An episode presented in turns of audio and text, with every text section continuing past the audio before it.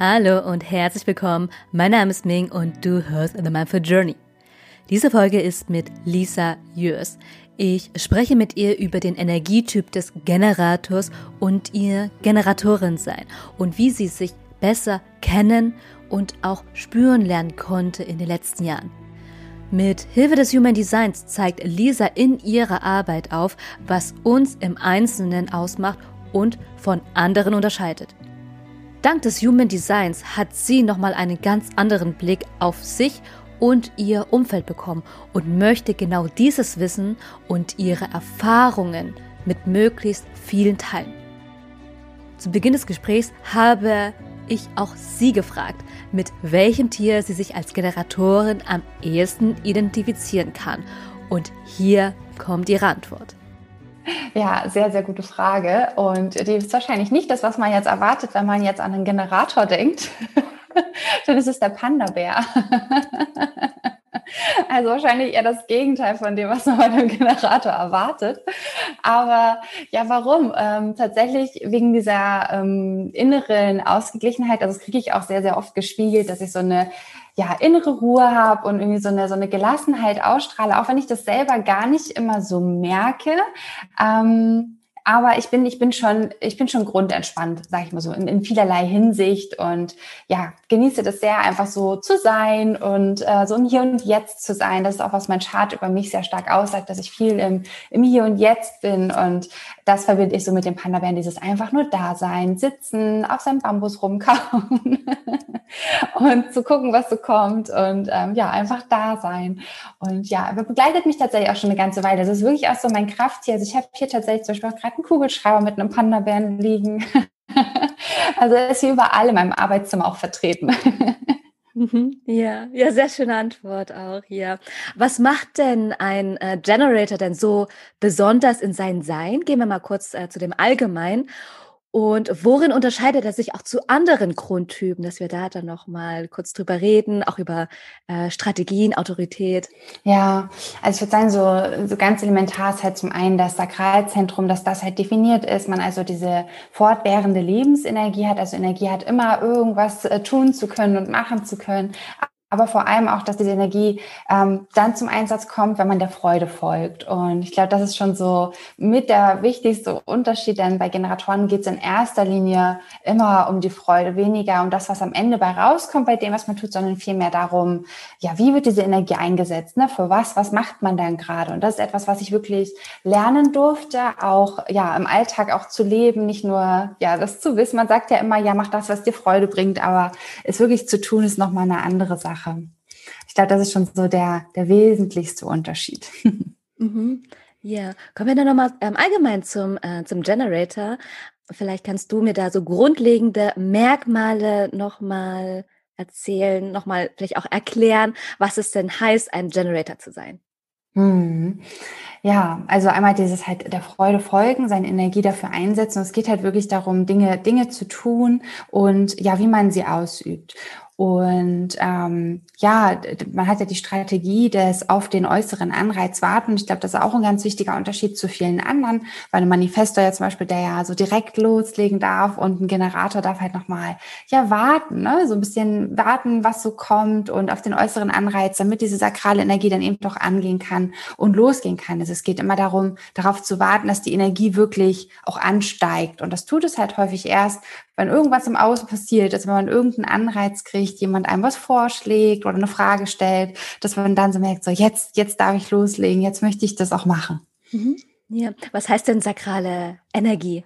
Hm, das ist so das Lebenskraftzentrum, also das ist so der Dauermotor, könnte man sagen. Es ist so eine fortwährende Energie, die den ganzen Tag überbrummt und die ist so typisch für Generatoren und manifestierende Generatoren. Die anderen Typen haben die nicht, also die Projektoren, die Reflektoren und die Manifestoren haben ein offenes Sakralzentrum, also keine fortwährende Energie. Das heißt ja nicht, dass man keine Energie dann hat. Das ist halt einfach der Unterschied, dass bei Generatoren immer so ein Dauerpensum ist, so ein fortwährendes ähm, Energielimit, sage ich mal, was die ganze Zeit ausgenutzt werden kann.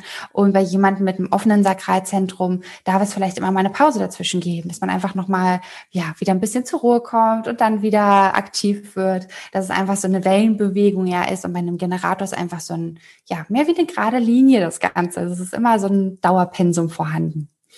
Ja. Und was mir jetzt gerade so als Frage aufkam, ist, es gibt ja den reinen Generator und auch den manifestierenden Generator. Vielleicht kannst du dann nochmal Unterschiede erklären jetzt auch im Chart, so die technischen Daten, worin unterscheiden die sich und vielleicht dann auch noch vom, vom, vom Lebensstil oder von der, von der Energie, worin sie sich dann unterscheiden. Ja, das ist ja auch immer ganz spannend, weil viele sagen ja, dass manifestierende Generatoren und Generatoren eigentlich ein Typ sind und zusammengehören. Ich für mich habe festgestellt, dass sie doch irgendwie sehr unterschiedlich auch ist, äh, sind und unterteile sie deswegen tatsächlich gerne nochmal in zwei unterschiedliche Typen. Denn ähm, der technische Unterschied im Grunde, wenn man sich den Chart anguckt, ist, dass der manifestierende Generator das Sakralzentrum definiert hat und das Sakralzentrum auch noch mit der Kehle eine Verbindung hat. Also dass da die Energie auch direkt zur Kehle läuft und die Kehle ist so das Zentrum Zentrum, ins Handeln zu kommen, um, um wirklich loszulegen, Dinge zum Ausdruck zu bringen. Und hier wird eben die Lebensenergie direkt zum Ausdruck gebracht. Das heißt, Sie müssen nicht so unbedingt auf einen äußeren Einreiz warten, sondern dürfen auch einfach ja schneller loslegen, Dinge schon mal ausprobieren, anfangen, austesten, ob Sie das wirklich gut finden und dann im Zweifel auch mal wieder abbrechen. Und ich glaube, das ist so der, der große Unterschied zwischen dem Generator und dem manifestierenden Generator. Ähm, der Generator, der muss halt wirklich warten, bis dieser Anreiz da ist und dass die Energie wirklich da ist. Und wenn er dann etwas anfängt, dann bleibt er halt dabei, dann fällt es Aufhören unglaublich schwer. Das kann sehr, sehr kräftezehrend sein. Und manifestierender Generator, der darf halt einfach schon mal loslegen und sich wieder umentscheiden. Einfach dann irgendwann feststellen, so, ähm, nö, passt jetzt irgendwie doch nicht, möchte ich nicht mehr, war nicht das Richtige für mich. Man muss halt die Dinge dann nicht zu Ende bringen. Man darf dann auch wieder aufhören und sagen, passt nicht, ist nicht das Richtige. Aber das Loslegen geht halt deutlich schneller. Kannst du aus deinem Leben nochmal erzählen, wie für dich die passende Strategie als Generator ausschaut und nochmal ein Gegenbeispiel, wie es nicht sein sollte? ja, ja, kann ich von mir ganz viele Beispiele erzählen. ja, also es ist tatsächlich, ähm, das Warten ist wirklich eine Herausforderung. Also ich sage manchmal auch, dass der Unterschied zu einem Projektor vielleicht wirklich hauptsächlich die Lebensenergie ist, die einfach äh, da ist oder nicht da ist, weil ich glaube, der Unterschied einer Einladung und einem äußeren Anreiz, die sind manchmal gar nicht so weit voneinander entfernt. Auch ein Generator darf lernen zu warten zu warten, dass halt dieser Anreiz kommt und da ganz empfangend sein. Die Generatoren stehen ja auch für die reine weibliche Energie und die ist sehr, sehr empfangend und geduldig und in sich ruhend. Und das ist manchmal gar nicht so einfach. Also das ist etwas, was ich auch wirklich lernen musste, da einfach ja auch mal abzuschalten. Das merke ich immer wieder bei, bei ganz, ganz vielen Sachen, dass ich eine Idee im Kopf habe und denke so, jetzt mache ich das, jetzt lege ich los. Ähm, und ja, dann aber einfach nochmal sagen darf so, na, wir warten mal. wir legen das mal wieder zur Seite. Wir legen jetzt nicht direkt los und gucken erstmal, was so kommt. Und dann, wenn man es eigentlich schon fast vergessen hat, dann kommt plötzlich dieser äußere Anreiz, wo jemand genau dieses Thema anspricht, mit dem man sich gerade befasst hat und dann weiß man so, jetzt geht's los, jetzt darf ich da langsam loslegen. Ich habe das gerade sehr, sehr stark gespürt bei meinem ähm, Online-Kurs. Ich mache jetzt einen Kurs, wo ich das Wissen vom Human Design auch weitergebe und äh, da war das wirklich so, ich hatte diese Idee und dachte, oh, das wäre ja ganz cool, wenn ich das irgendwann mal machen könnte und dachte so, hm, irgendwas fehlt halt noch. Und dann kam die erste Kundin und meinte so, boah, das wird auch total gut zu meinem Business passen und kannst du das Wissen auch vermitteln? Und dann habe ich gewusst, okay, ja, jetzt ähm, geht es langsam los. Aber auch da war die Energie noch nicht sofort komplett da. Also auch da darf man dann wirklich nochmal drauf hören. Nicht jeder Anreiz heißt auch jetzt loslegen, sondern man darf da wirklich warten, bis diese Energie wirklich so richtig angestiegen ist. Und bei mir waren es dann tatsächlich fünf Anreize, die ich brauchte, fünf Kunden, die diese Frage gestellt haben, bis ich dann wirklich gesagt gesagt hat, so jetzt, jetzt geht's los. Aber ich kenne es von früher halt auch ganz, ganz viel, dass ich einfach direkt losgelegt bin. Also, dass ich irgendeine Idee hatte, neues Hobby oder irgendeine Idee, was ich jetzt gerne machen möchte und es einfach gestartet habe und dann ging die Energie halt einfach wieder so aus. Also es war immer nur so ein kurzes Aufflackern beim Loslegen und dann war es so ein kompletter Einbruch und ich dachte so, ne, das ist es einfach nicht. Es war dann nur noch zäh, ich habe mich dann nur noch durchgequält und dann wieder aufzuhören, ist halt so furchtbar, furchtbar kräftezerrend. Deswegen ist es so super wichtig, darauf zu warten, dass die Energie auch wirklich ansteigt. Mhm. Und neben der Strategie ist ja auch noch die Autorität wichtig oder auch die grundlegende Basis, um überhaupt erstmal seinen Energietypen zu verstehen. Lass uns da noch mal kurz eingehen. Was ist denn oder was bedeutet Autorität und welche Autoritäten können beim Generator auch auftreten? Mhm. Genau, also die Generatoren haben halt immer dieses Bauchgefühl im Grunde, also das ist so das Klassische für einen reinen Generator, dass man halt dieses ähm, starke Bauchgefühl hat, das ist das Sakralzentrum. Es gibt aber auch die Möglichkeit, die emotionale Autorität zu haben. Also die Emotionen sind immer noch der stärkere Motor. Wenn die Emotionen definiert sind, hat man immer die emotionale Autorität. Ähm, es gibt zu der Autorität unterschiedliche Auffassungen. Auch hier gibt es ganz unterschiedliche Meinungen, wie diese Autoritäten miteinander funktionieren. Ich für mich habe gemerkt, dass je mehr man diese Autoritäten, je mehr davon definiert sind, umso mehr spürt man auch die einzelnen Sachen, eventuell in unterschiedlichen Situationen. Ich habe zum Beispiel das Sakrale und die Milz und ich merke auch manchmal diese Milzimpulse. Gerade zwischenmenschlich merke ich die sehr stark. Also wenn ich neue Menschen kennenlerne, dann kommt auch diese automatisch diese intuitiven Gefühle zu einer Person. Das ist gut, das ist nicht gut. Oder wenn ich irgendwo in ein Restaurant gehe, dann spüre ich das auch sehr, sehr stark. Aber ansonsten ist es bei mir tatsächlich die, ähm, dieses Bauchgefühl und es hilft halt einfach ungemein dabei, Entscheidungen möglichst förderlich für einen zu treffen. Ich bin immer der Meinung, es gibt keine richtig und keine falsche Entscheidung. Ähm, aber die Entscheidung, die wir mit unserer Autorität treffen, dieses Körpergefühl, wenn wir darauf hören, dann wird einfach vieles leichter. Und diese Entscheidungen haben einfach, ja, Folgen, die uns besonders gut fördern, also in denen wir uns besonders gut auch entwickeln können. Hast du Tipps, die du auch den ZuhörerInnen mit an die Hand geben kann, wie man so auf sein Bauchgefühl hören kann oder was überhaupt das Bauchgefühl ist oder wie man auch seinen eigenen Körper besser wahrnehmen kann? ich glaube, es fühlt sich für jeden am Ende anders an. Und das ist halt der, der erste wichtige Punkt, da halt wirklich in sich reinzuhören und zu gucken, wie fühlt sich dann dieses Bauchgefühl für mich an? Und da vielleicht schon so in den alltäglichen Situationen zu gucken, dass man einfach mal, wenn man so eine Frage gestellt bekommt, wie, was möchtest du heute zum Abendbrot essen? Möchtest du lieber Nudeln oder möchtest du lieber eine Pizza? Dass man da einfach mal so in sich reinspürt und guckt, so, wie fühlt sich das dann an? Wo, wo sagt mein Gefühl ja, wo sagt es nein? Bei mir ist zum Beispiel immer so eine ansteigende Energie. Also ich merke das immer, dass aus dem Bauch hochsteigt, eigentlich so bis in den Kopf, bis unter die Kopfhaut und es so, so leicht prickelnd ist. Wenn ich mich sehr darauf konzentriere, spüre ich das sehr, sehr stark. Und wenn es ein Nein ist, dann, dann zieht es sich eher zusammen. Aber beim Bauchgefühl ist auch ganz wichtig, es gibt halt auch den Moment, wo das Bauchgefühl gar nicht da ist, wo man es einfach gar nicht spürt und da auch nicht verzweifeln. Das höre ich nämlich ganz, ganz oft, dass äh, jemand sagt dann so, na, Bauchgefühl, ich, ich, ich spüre das irgendwie gar nicht. Es gibt durchaus Entscheidungen, bei denen es einfach gar nicht zum Einsatz kommt, weil diese Entscheidung vielleicht gar nicht wichtig ist für einen gerade, vielleicht gar nicht der richtige Zeitpunkt ist, diese Entscheidung zu treffen. Dann braucht es vielleicht einfach auch noch ein bisschen Zeit und ähm, Geduld, bis da der richtige Anreiz kommt, auf den wir dann entscheiden dürfen. Aber auch wenn man das Bauchgefühl nicht spürt und es steht eine Entscheidung an, dann ist es immer tendenziell ein Nein und kein Ja. Denn ein Ja wird immer sehr, sehr deutlich sein. Das ist immer dieses sehr ansteigende oder manche nehmen es auch als einen Ton wahr, so ein mm, so, so, ja, ich möchte das. Aber es ist eigentlich immer so ein Losrollen der Energie. Also man, man spürt das schon sehr stark. Und ja, wenn man dann noch Schwierigkeiten hat, dann kann ich wirklich nur empfehlen, da auch mal zur Ruhe zu kommen, mal alleine zu sein auch und dann sich auch selbst mal Fragen zu stellen und vielleicht auch mal die Hand auf den Bauch zu legen und zu fühlen, wie fühlt sich das dann an, sich vielleicht auch mal eine Geschichte zu erzählen oder eine Lüge zu erzählen, also so Fragen zu stellen, auf die man die Antwort vielleicht auch schon kennt. Also ich habe das zum Beispiel am Anfang mit meinem Namen gemacht. Ich habe dann gesagt, so ich heiße Lisa Jürs und dann geguckt, wie reagiert das Bauchgefühl. Und dann habe ich mir halt eine Lüge erzählt. Ne? Heiße ich XY, gar kein Beispiel. Aber dann eben das Nein und da halt reinzufühlen, wie fühlt sich das dann an, wenn ich jetzt ähm, ja da die falsche Frage stelle oder die Antwort Nein ist. Mhm. Ja, sehr schön. Auf jeden Fall sehr viele wertvolle Tipps, da nochmal in seinen Körper oder seinen Körper besser zu spüren oder kennenzulernen erstmal, ihn wahrzunehmen und vor allem auch dieses Bauchgefühl. Was ist es denn überhaupt? Und da auch nochmal diese Geduld aufzuzeigen, geduldig zu sein, statt sofort auf alles zu reagieren. Genau. Erzähl mal von der Lisa, wie sie war, bevor Human Design in ihr Leben gekommen ist und was sich auch heute, ja, geändert hat. Ja, die Lisa vor dem Human Design war extrem strategisch und logisch unterwegs.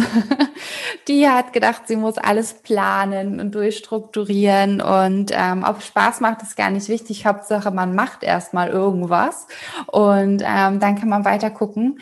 Ähm, ja, das war, das ist glaube ich mit der größte Unterschied. Ich war wirklich viel im Kopf. Ich habe viele Entscheidungen mit dem Verstand getroffen ganz viel logisch einfach entschieden, Dinge gemacht, die ich für sinnvoll hielt, die sich aber für mich trotzdem gar nicht unbedingt gut angefühlt haben. Und das war das, was das Human Design so in mir verändert hat, einfach dieses Bewusstsein, nur weil es logisch ist, ist es nicht für mich unbedingt auch richtig. Das kann vielleicht für jemand anderen dann richtig sein, aber für mich ist es das dann nicht zwangsläufig, wenn es sich nicht gut anfühlt. Und halt auch zu lernen, dass die Energie wirklich ausbleibt, wenn man nur Dinge tut, die gar keinen Spaß mehr machen.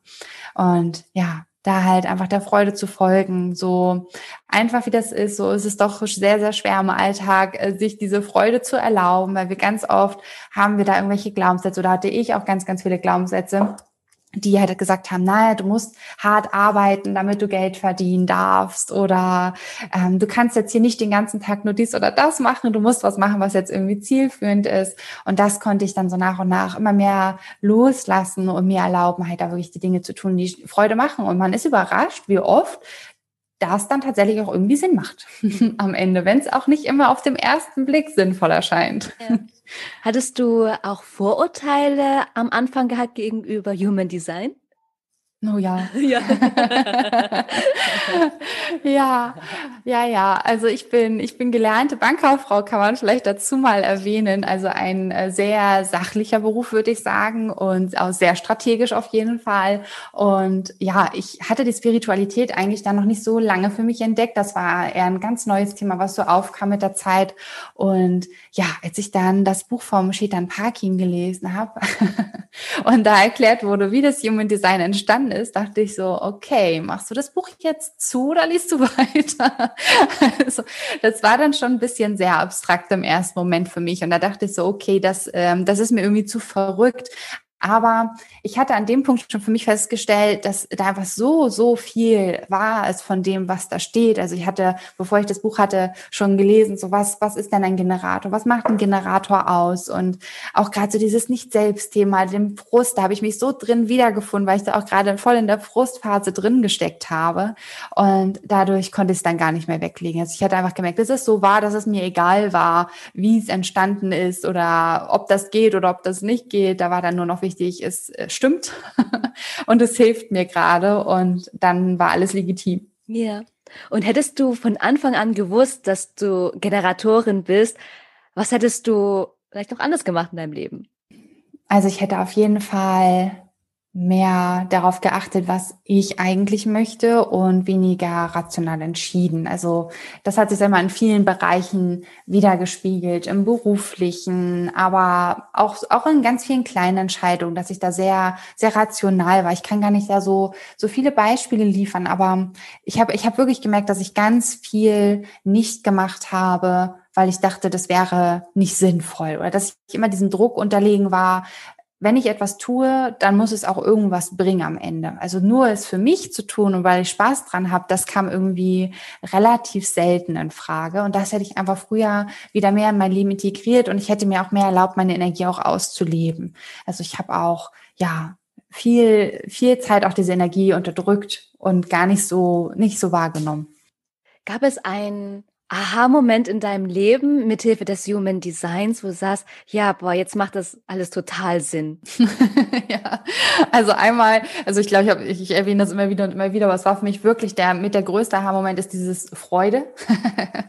also das war wirklich, das war wirklich das Schlüsselelement. Ich habe, als ich das Human Design gefunden habe, da war ich wirklich ganz, ganz doll im Frust und äh, hatte eigentlich gar keine Lust mehr auf irgendwas. Ich war wirklich so voll der Couch-Potato. Also das ganze Gegenteil von dem, was ein Generator eigentlich sein sollte. Ich lag nur auf der Couch, hatte keine Lust zu nichts und ja, war, war wirklich so völlig so grunderschöpft. Also einfach, es war einfach keine Motivation zu irgendwas da. Mhm. Und als ich dann das gelesen habe, ja, der Freude folgen, dachte ich so, ja, was macht denn überhaupt Spaß? Ja, also ich war wirklich schon so an einem Punkt, wo ich so dachte, was macht überhaupt noch Spaß? Was, was ist denn das, was mir Spaß macht? Und dann habe ich wirklich viel Zeit wieder mit der Freude verbracht, Dinge zu tun einfach, die ich, die ich wirklich gerne mache. Und dann kam die Energie so Stück für Stück immer mehr zurück und das war ganz äh, spannend zu beobachten.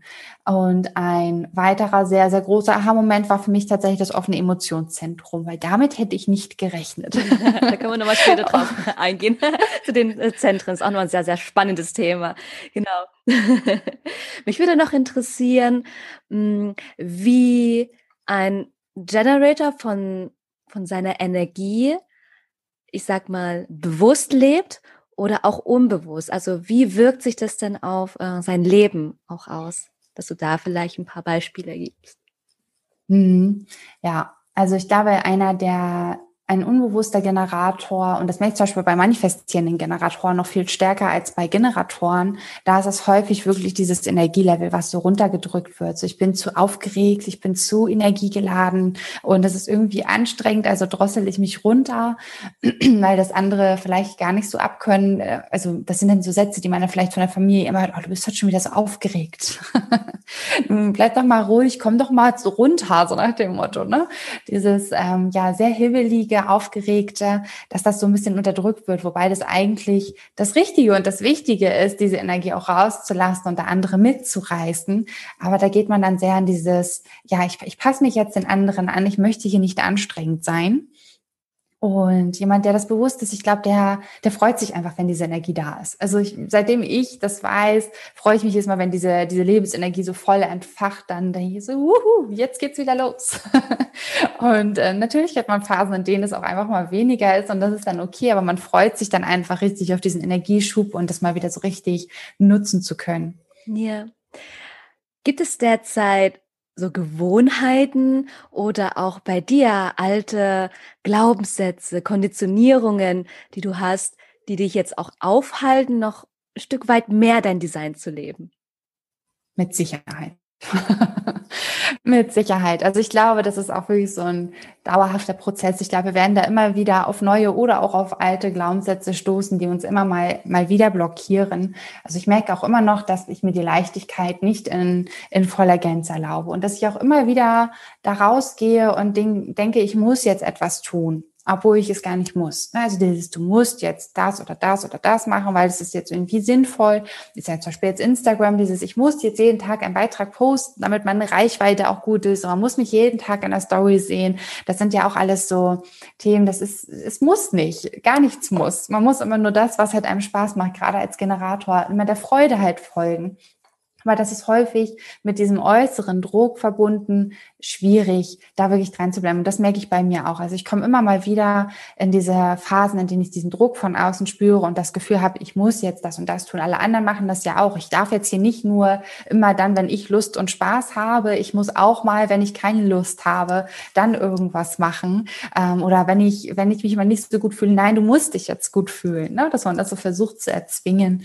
Das ist auf jeden Fall immer wieder mal ein Thema. Was könnten denn noch so Konditionierungen sein, die ein Generator im Laufe seines Lebens erlebt.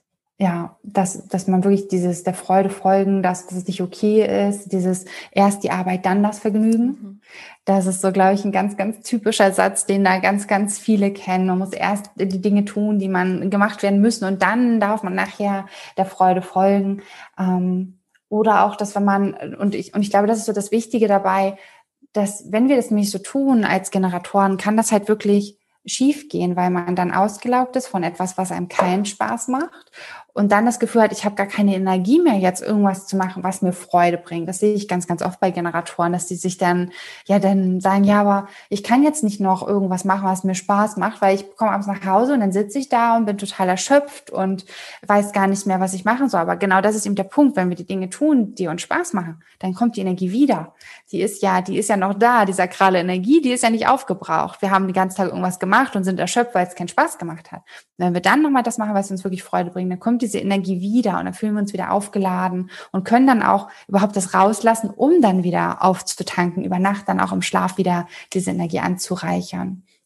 Und ganz oft halt auch dieses, ähm, ich darf nicht sein, wer ich bin. Also ich, ich muss, ich muss irgendwie wie ein, wie ein bestimmter anderer Mensch sein. Ne? Ich darf einfach nicht mein, mein eigenes Sein voll ausleben. Ich glaube, das ist auch so ein ähm, Glaubenssatz, ich muss mich anpassen oder ich muss gemocht werden auch. Liegt ja auch daran, dass Generatoren ja auch sehr sozial sind. Sie wollen ja auch immer viel mit anderen zusammen machen und Dinge zusammen erleben. Und deswegen sind sie da, glaube ich, auch sehr anfällig dafür, ja, Dinge zu tun, die andere dann gut finden, um dann eben gemeinsam Dinge erleben zu können. Mhm. Ja. Wie gehst du mit deinen Glaubenssätzen um, wenn du merkst, ah ja, da war schon wieder ein alter Glaubenssatz? Ja, ich glaube, der erste Punkt ist tatsächlich das Merken. Es merken. Es einfach mitbekommen im Alltag ist der erste wichtige Punkt. Wenn man merkt im Alltag, ich tue etwas und ich tue es schon wieder aus diesem Verhaltensmuster heraus, dann ist das der erste, erste wichtige Schritt, weil dann können wir anfangen, da auch dran zu arbeiten und auch dahinter zu schauen, das zu hinterfragen, warum ist das so? Warum mache ich das jetzt gerade? Gerade bei diesen Sachen, ich muss jetzt das und das machen. Da mal zu hinterfragen, warum? Muss ich denn das jetzt gerade machen? Wer sagt denn, dass ich das jetzt machen muss? Das sind so Fragen, die ich mir dann immer gerne stelle. Also ich gehe dann immer tiefer und tiefer und frage immer weiter, warum muss ich? Wer sagt, dass ich das muss? Warum sagt er, dass ich das muss? Warum glaube ich, dass der sagen könnte, dass ich das muss? Also es ist immer so ein bisschen verrückt, aber umso weiter man da reingeht, umso klarer wird ein, wie absurd das ist. Und dass man das überhaupt gar nichts davon muss und dass das wirklich nur diese, diese Gedanken sind, die uns dahin treiben. Und umso öfter wir das im Alltag merken und das so aufdröseln, umso leichter wird es, dieses Verhalten dann auch irgendwie abzulegen. Da zu sagen, so, okay, das ähm, ist jetzt gerade nicht mehr zielführend für mich. Das darf ich jetzt einfach auch mal weglassen. Und ja, wenn ich gar nicht weiterkomme, also wenn ich wirklich so merke, da ist irgendwie was, was wirklich schwer ist für mich irgendwie aufzulösen, dann greife ich auch gerne auf andere Methoden zurück. Also dann hole ich mir auch Hilfe. Entweder jemanden, der mich coacht oder ich ähm, mache ein Täter-Healing. Das finde ich zum Beispiel auch super, super wertvoll, um Glaubenssätze gehen zu lassen. Oder Energieheilung generell ist etwas, was mir sehr, sehr gut hilft. Aber ich glaube, auch da muss wieder jeder so seinen Weg finden. Nur wichtig ist, glaube ich, zu erkennen, wann ist der Punkt, wo ich mir selber nicht mehr helfen kann. Also wo ich es vielleicht schon erkannt habe, aber merke, ich mache es trotzdem immer wieder. Und dann halt auch wirklich diesen Schritt zu gehen, sich zu trauen, sich da auch Hilfe zu holen und da jemanden anderen mitwirken zu lassen. Ja, du hast auch nochmal einen ganz wichtigen Punkt angesprochen, dass man das nicht alleine machen muss auch mal sich Hilfe holen, äh, sich Hilfe holen kann, auch professionelle Unterstützung sich holen kann und dass es absolut okay ist und sich auch da ein Stück weit mehr zu trauen, um da wirklich auch wieder in, in seiner eigenen Energie zu sein und auch zu leben und sie auch wirklich mal zu spüren, um genau der Freude wieder zu folgen, um genau diese Lebensfreude zu spüren, um das auch nach außen zu senden. Lass uns gerne mal zu den einzelnen Energiezentren gehen. Das fand ich nochmal super spannend. Du hattest ja auch schon angesprochen, dass du ein offenes Emotionalzentrum hattest. Habe ich das richtig mhm. verstanden? Genau. Genau. Und mhm. dass wir vielleicht jetzt nochmal kurz ähm, darauf eingehen, jetzt im Allgemeinen, was ist denn überhaupt ein Energiezentrum? Wie viele gibt's denn? Und dass wir da nochmal zur Bedeutung von Definition und Offenheit der Energiezentren eingehen. Aber fangen wir erstmal an im Allgemeinen. Was ist denn überhaupt ein Energiezentrum? Wie kann ich mir das vorstellen? Ja, genau. Das ist ja im Grunde kommen diese Zentren ja aus der Chakrenlehre. Also vielleicht sagt dem einen oder anderen der Begriff Chakren schon irgendwas. Und ähm, Chakren sind im Grunde so kleine Energiewirbel, könnte man sagen. Im Human Design sind es neun. In der klassischen Chakrenlehre sind es sieben. Nur das vielleicht nochmal da am Rande erwähnt, dass es da schon noch einen Unterschied auch gibt. Aber im Grunde sind es ja so feinstoffliche Energiezentren. Also aus diesen Zentren, die sind an gewissen Körperpunkten bei uns angeordnet, strömt die Energie halt besonders, besonders stark. Und wir sind da entweder sehr ausstrahlend oder sehr wahrnehmend. Da kommen wir im Grunde schon zum definiert oder undefiniert. Sind wir definiert, dann strahlen wir Energie aus. Also wir senden da sehr, sehr stark Energie. Und sind wir undefiniert, sind wir sehr wahrnehmend für die Energie unseres Gegenübers. Wie der dieses Zentrum vielleicht auslebt, das spüren wir dann sehr stark. Und lass uns mal zu den einzelnen Energiezentren äh, gehen. Du meintest ja, es gibt insgesamt neun Energiezentren. Wir fangen mal von oben nach unten an. Zum ersten Energiezentrum. Vielleicht können wir da nochmal allgemein, was ist es? Was macht diese Energie so besonders? Und vor allem, wie äußert sich das, wenn das Zentrum definiert ist oder auch undefiniert beziehungsweise offen? Ja, also ich versuche es mal kurz zu machen. also man kann, glaube ich, über jedes Zentrum auch wirklich super, super lange sprechen. Ich habe gerade gestern den Kurs über Zentren gehabt und habe ähm, zwei Stunden über vier der Zentren gesprochen. Also man kann da unglaublich tief gehen. Aber ganz grob zusammengefasst, ähm, das erste Zentrum, die Krone, ist das Zentrum der Inspiration. Also hier ähm, entstehen neue Ideen und ähm, ja, man nimmt hier, ja, ist hier inspiriert. Also man lässt sich inspirieren oder ist inspirierend. Das ist der Unterschied wieder definiert oder undefiniert. Jemand, der definiert ist, der hat vielleicht ganz viele neue Ideen aus sich heraus. Der denkt vielleicht Dinge, die vielleicht vorher auch noch keiner gedacht hat. Also wo sich vorher vielleicht aber noch keiner Gedanken drum gemacht hat. Oder wenn man vielleicht zum Beispiel auch kreativ ist, dann ist es vielleicht ein Mensch, der aus sich heraus einfach kreativ ist und dafür keine Inspiration im Außen braucht, sondern einfach seinem eigenen, der freien Lauf lässt jemand, der offen ist, ist da eher wahrnehmend wieder und ist sehr inspiriert durch andere, also durch jemanden, der vielleicht auch ein inspiriertes, äh Quatsch, ein definiertes Inspirationszentrum hat, so rum, und nimmt dessen Inspiration dann auf. Hier ist dann die Fähigkeit eher die Dinge zu kombinieren. Also ich zum Beispiel habe ein offenes, eine offene Krone und für mich ist so, ich bin auch ein sehr kreativer Mensch. Ich liebe Pinterest.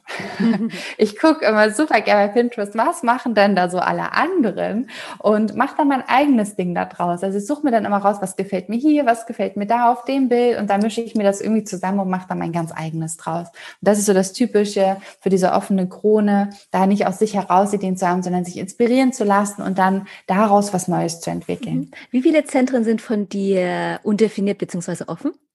Ähm, warte, jetzt muss ich mal kurz überlegen. Eins, zwei, drei. Drei. Lass uns dann gerne mal auf deine drei Zentren gehen. Das würde mich super interessieren, damit wir das auch ein bisschen kürzer halten. Und, und aber trotzdem äh, nochmal, vielleicht äh, im Allgemeinen zusammenfassend nochmal die neuen Zentren, dass du dann nochmal kurz nur sagst, was sind denn die äh, neuen Zentren und dann noch auf deine drei Zentren eingehst. Also das erste Zentrum hatten wir jetzt schon, äh, deine, deine Krone, die ist offen. Okay, jetzt fehlen nur noch zwei. genau, ja. richtig, genau. Also insgesamt alle neun, wenn wir jetzt mal von oben nach unten durchgehen, haben wir ganz oben die Krone, direkt darunter den Verstand. Der Verstand spricht eigentlich auch schon für sich, da geht es wirklich um dieses Denken. Darunter kommt die Kehle, da geht es ums Reden und Handeln. Darunter haben wir dann das Selbst, da geht es ums eigene Sein. Das ist dann so der, der Brustbereich, da wo man auch auf sich zeigt, so das bin ich. und ähm, ja, da geht es wirklich so darum, wie, wie ist jemand. Dann haben wir darunter im Grunde das Solarplexus, was sich dann aufgeteilt hat in Emotionen und Milz. Solarplexus hieß es in der, in der Chakrenlehre oder heißt es in der Chakrenlehre. Und ähm, im Human Design haben wir da eben zwei, die Milz und die Emotionen. Die sind dann so rechts und links ansortiert neben, neben den klassischen Chakren, die ja sehr geradlinig ausgerichtet sind. Und dann haben wir das Sakralzentrum, die Lebensenergie und ganz unten die Wurzel. Das ist so das Stresszentrum. Genau. Ja, meine undefinierten Zentren sind Krone, Verstand und die Emotion. Das ist das, was bei mir offen ist. Und ähm, ja, was ich auch lernen durfte zu verstehen. Und das waren wirklich so meine größten Lernfelder. Also die offenen Zentren sind ja auch die Zentren, wo wir lernen durch das Beobachten der anderen, weil wir ja hier sehr wahrnehmend sind. In den definierten Zentren lernen wir, indem wir die Dinge ausüben, also indem wir diese Fähigkeit nutzen und es immer wieder machen, werden wir immer besser. Und bei den offenen beobachten wir eben die anderen. Und ja, die Tücke bei dem Beobachten der anderen ist, dass wir uns manchmal auch Dinge abgucken, die vielleicht gar nicht so förderlich für uns sind und es gar nicht merken, ne, weil wir es halt nicht bewusst wissen, dass wir da offen sind und da die anderen spiegeln ein Stück weit. Und sie sind auch mal so ein bisschen kontextabhängig. Also unsere Kraft, die wir hier haben und die Fähigkeiten, die wir hier haben, die kommen halt eher durch das Zusammenspiel mit anderen dann auch zum Einsatz. Genau, bei mir war beim Verstand und Krone war für mich ganz wichtig zu erkennen, dass ich mich halt sehr schnell inspirieren lasse und sehr schnell auch die Gedanken anderer übernehme oder die Probleme anderer übernehme und die zu meinen eigen mache, ähm, da halt zu lernen, meine Gedanken nochmal zur Ruhe zu bringen. Also ein offener Verstand kann ja sehr ruhend sein in seinen Gedanken, dass das halt wirklich zu üben und zu lernen, da diese Gedanken wieder rauszulassen, die nicht zu mir gehören, die für mich gar nicht relevant sind, ne? diese Fragen, die für mich gar nicht interessant sind, halt einfach mal wegzulassen und da einfach mal auf Durchzug zu schalten, war super, super wertvoll, hat da sehr viel Entspannung reingebracht.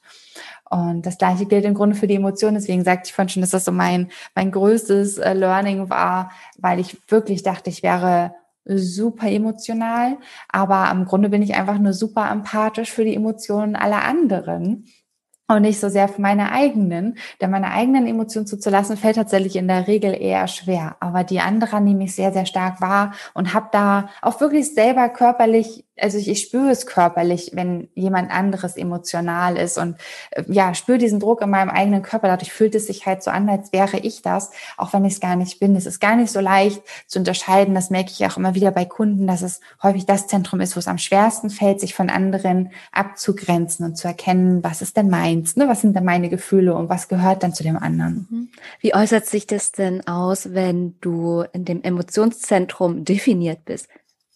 Hm, dann kommen die Emotionen aus einem selbst heraus. Also es ist im Grunde völlig egal, ähm, was so im Außen passiert. Man ist einfach emotional. Also auch wenn man, also ich vergleiche das immer ganz gerne, wenn man jetzt so eine Woche in der Waldhütte wäre, ganz alleine, dann wäre ein unemotionales Zentrum, also undefiniert, halt, ja, immer, hätte immer die gleiche Stimmung. Es wird jeden Tag aufwachen, alles ist okay, äh, ja, ist alles, alles super. Und jemand, der emotional ist, der wacht vielleicht einen Tag auf und denkt so, wow, das ist das beste Leben überhaupt es könnte kaum besser sein und einen anderen Morgen wacht man vielleicht auf und denkt, boah, das ist alles total ätzend, ich will hier nicht mehr sein und äh, ist zu Tode betrübt.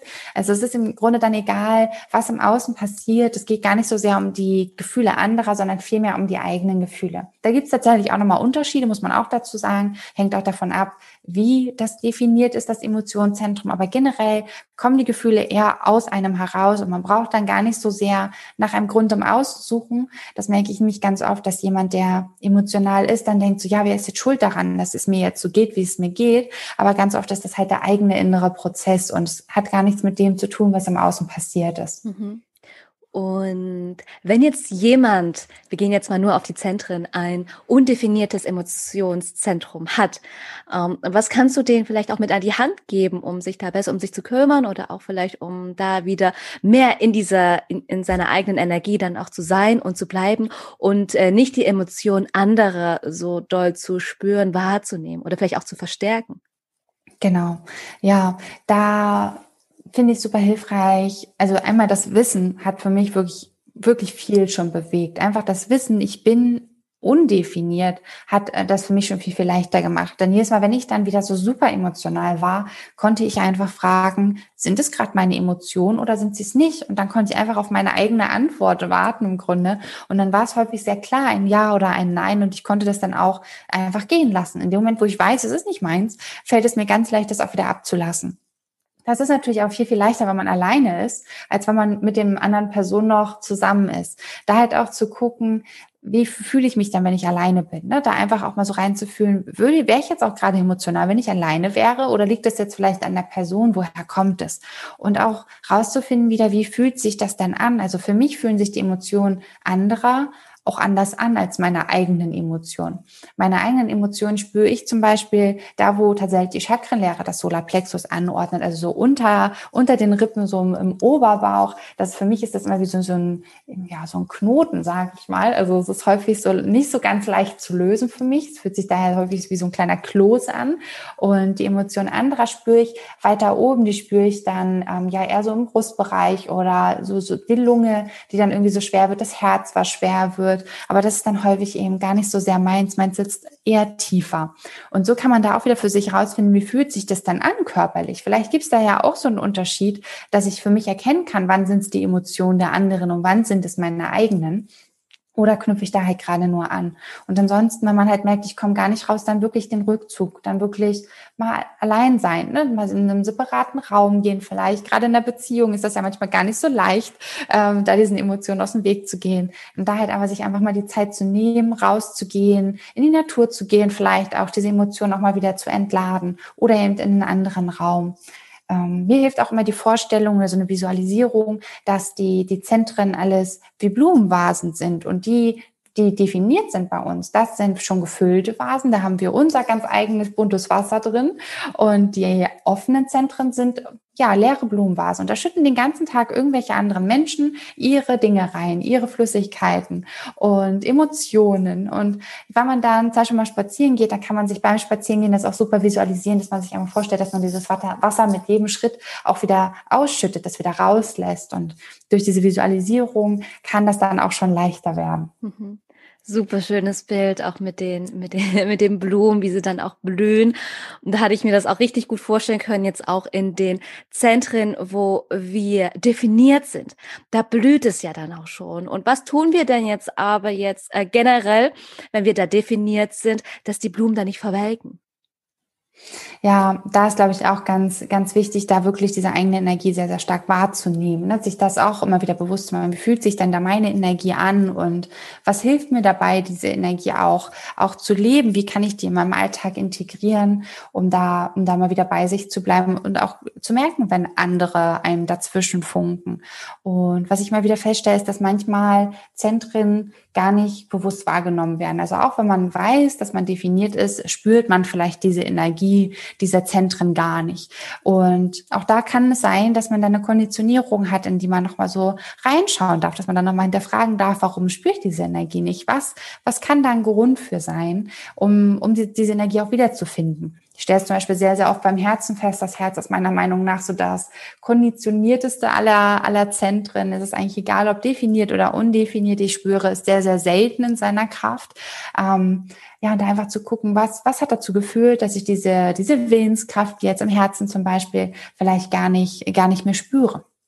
Und man sagt ja dann auch, dass die, also in den definierten Zentren, dass da besondere Stärken in einen auch sind und schlummern. Und was hast du für dich auch mitnehmen können durch das Human Design? Was macht dich denn so besonders und einzigartig in deiner Energie? Hm. Ja, also ich muss tatsächlich sagen, ich, ich bin nicht unbedingt der Meinung, dass die definierten Zentren die stärkeren Zentren sind oder die unsere Eigenschaften mitbringen. Da gibt's auch wieder unterschiedliche Perspektiven drauf. Ich hatte mich zum Beispiel jetzt gerade eine Kundin, deren Lebensthema, also die Tore, die für ihr Leben besonders wichtig sind, die waren in ihren undefinierten Zentren. Und dann sind es wahrscheinlich auch die undefinierten Zentren, die für sie im Alltag tatsächlich viel wichtiger sind als die definierten. Aber da gibt es für jeden unterschiedlich. Bei mir würde ich schon sagen, dass es meine definierten Zentren auch sind, die in erster Linie wichtig sind. Aber es kann auch manchmal genau andersrum sein oder auch eine Mischung sein aus beiden. Ähm, am Ende sind beide, ich finde immer, es ist kein schlechter und keins besser als das andere. Es ist immer die Frage, wie, wie legt man diese Energie? Ne? Ist man da schon in seiner Energie? Ist man noch konditioniert? Und da sind halt die weißen oder die offenen Zentren häufig halt die anfälligeren. Deswegen passt es leider eben doch sehr oft, dass das die Zentren sind, in denen wir einfach noch nicht voll in unserer Kraft sind. Bei mir, meine Zentren, die mich ausmachen, ja. Ähm, also ich habe insgesamt drei Kanäle und ich finde, die beschreiben es eigentlich sehr, sehr gut. also es ist tatsächlich einmal der Kanal vom Identitätszentrum zu Kehle, der 1.8er Kanal und das ist dieses sehr kreative Sein auch. Ich kreiere gerne neue Dinge, neue Konzepte und entwickle ständig neue Ideen und ähm, es geht ja auch immer um die Individualität. Also mir ist die Individualität eines jeden Qualitäten sehr, sehr wichtig und die möchte ich halt auch nach außen tragen. Also das ist das Thema, über das ich gerne rede. Und dann habe ich noch den, wie ich ihn immer nenne, den Mutter Teresa Kanal, die, die 2750. Und ähm, ja, das ist, das ist auch so ein sehr fürsorglicher Kanal, der sich gerne um andere Menschen kümmert und ja, manchmal auch ein bisschen selbst aufopfernd ist. Das ist so die Herausforderung, das eben nicht zu sein, ähm, da halt erst für sich selbst zu sorgen und dann für alle anderen. Und ich sage immer, ich meine, meine Aufgabe oder was ich mit meinem Human Design Coaching bewirken möchte, ist, dass die Menschen selber in ihre Kraft kommen und dann, ja, die, die Energie haben, sich um sich selbst zu kümmern, dass niemand anderes sie versorgen muss, sondern dass sie sich selbst versorgen können. Und dann habe ich noch den Kanal, den, den Kämpferkanal, die, oh, jetzt muss ich gerade überlegen von den Zahlen, ähm, die 28, 8, 38 ist das, glaube ich. Die 38, weiß ich gerade nicht. Auf jeden Fall die 28. und ähm, ja, da geht es so um dieses, die kämpferische Haltung, sich für andere sehr stark einzusetzen. Und ja, das ist eigentlich ähnelt dem Fürsorglichen da manchmal bei mir sehr, sehr stark, dass ich mich äh, vor andere ja, mehr einsetze und für sie verstärker kämpfe als für mich selber. Und das ist auch noch so das, wo ich äh, für mich auch noch lernen darf, da halt auch erstmal für mich einzustehen und dann wieder für andere. Mhm. Ja, sehr schön auch da nochmal für den tieferen Einblick auch in deinen Chart. und äh, da kam mir auch gerade so der Gedanke oder die Frage auf, ähm, welche vielleicht welche Bücher oder sag mal, welche drei äh, Bücher dich denn auch so ein Stück weit beeinflusst haben oder die du empfehlen kannst, wenn jetzt jemand sagt, oh ja, das klingt jetzt spannend, aber ich kann mit den Zahlen und kann denen jetzt gar nichts anfangen. Welche ähm, Empfehlung kannst du da aussprechen oder welche Bücher mhm. haben dich denn da geprägt? Ja, auf jeden Fall von, von Chetan Parkin das ähm, erste Buch. Ähm, mal kurz überlegen, wie es heißt. Hm, weiß ich jetzt gerade nicht mehr so ganz genau, aber es ist blau äh, oder gelb mit blauen Symbolen drauf. Mhm. genau, ich äh, komme gerade nicht auf den Namen, aber es ist so das klassische Werk, wo das Human Design ganz, ganz allgemein erklärt wird und da kann man echt super viel rausnehmen. Hat noch zwei weitere Bücher, die ich auch empfehlen kann. Ähm, gerade wenn man noch tiefer einsteigen möchte, nochmal gucken möchte, was ist so der das Lebensthema, der Lebenssinn. Ähm, da gibt es ein extra Buch zu und auch zu was sind die Linien hinter den, den Toren, was macht das aus? Also wenn man da wirklich tief einsteigen will, kann das auch wertvoll sein. Wenn man, sag ich mal, generell zu den Toren mehr wissen möchte, zu diesen Charakterzügen, dann würde ich die 64 Genschlüssel empfehlen. Das finde ich super gut. Oder auch die Gene Keys, darunter kennt man sie ja auch ähm, häufig. Das fand ich ähm, super, super gut. Das sind so die, die Bücher, die ich sagen würde, da am hilfreichsten sind. Mhm. Ja. Mich würde auch noch interessieren, wie du in die Verbindung mit deiner sakralen Energie kommst, weil die ist ja bei dir jetzt auch definiert durch dein Generator-Dasein. Da ist es ja auch, ich sag mal technisch gesehen, immer das Sakral, was definiert ist und dass du da vielleicht noch einen kleinen Einblick gibst, wie du da in diese Verbindung kommst zu deiner sakralen Power-Energie. Ja, Freude, Freude, Freude, Freude, Freude. Mal wieder. ja, also es ist bei mir wirklich die Freude. Also wenn ich nicht der Freude folge, dann, dann kann ich es auch gleich lassen.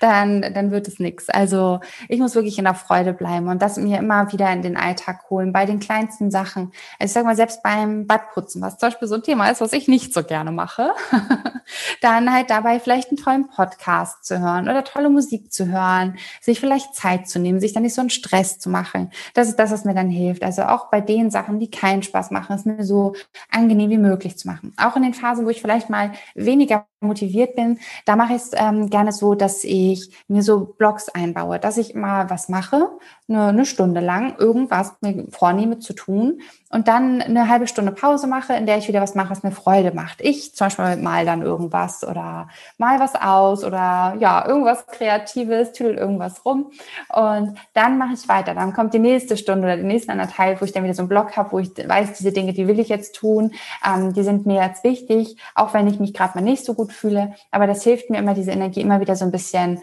aufzufüllen, immer mit der Freude wieder ein bisschen zu füllen, um dann weitermachen zu können. Mhm. Ja, danke fürs Teilen. Ähm, noch eine letzte Frage. Was, was war der schlechteste Ratschlag überhaupt, den du mal gehört hast, der gegen so ein Generator sein ist? Ja, erst die Arbeit, dann das Vergnügen. ja, erst die Arbeit, dann das Vergnügen. Das ist wohl der schlechteste Ratschlag, den ich bisher bekommen habe. Ja. vielen, vielen, vielen lieben Dank für das Gespräch. Das war ja wirklich sehr inspirierend und danke für den Einblick, für deinen Einblick und auch nochmal fürs Generatorsein, nochmal einen groben Überblick, eine Zusammenfassung, was denn jetzt überhaupt dieser Energietyp Generator ist. Danke für deine Zeit, für deine Mühe und alles Liebe, alles weitere Gute auf deinem Lebensweg. Klasse. Ja, vielen, vielen, vielen Dank auch für deine Einladung. Ich freue mich, dass ich da dabei sein durfte und da mal so einen Einblick geben durfte in das Generator-Dasein. Und ja, würde mich natürlich freuen, äh, wenn sich jemand bei mir meldet, wenn er eine Frage hat, dann sehr, sehr gerne. Vielen Dank. Falls du mehr über Lisa und ihre Arbeit erfahren möchtest, dir Unterstützung holen möchtest, dann schaue sehr gern in die Shownotes rein. Dort habe ich dir dann alles über ihre Arbeit verlinkt, Du findest Lisa auch über Instagram unter ihren Account lisa.human.design, um dich persönlich mit ihr in Verbindung zu setzen. Hat dir die Folge gefallen? Dann abonniere gerne den Podcast The Mindful Journey und erfahre in den nächsten Folgen mehr über die anderen Typen im Human Design.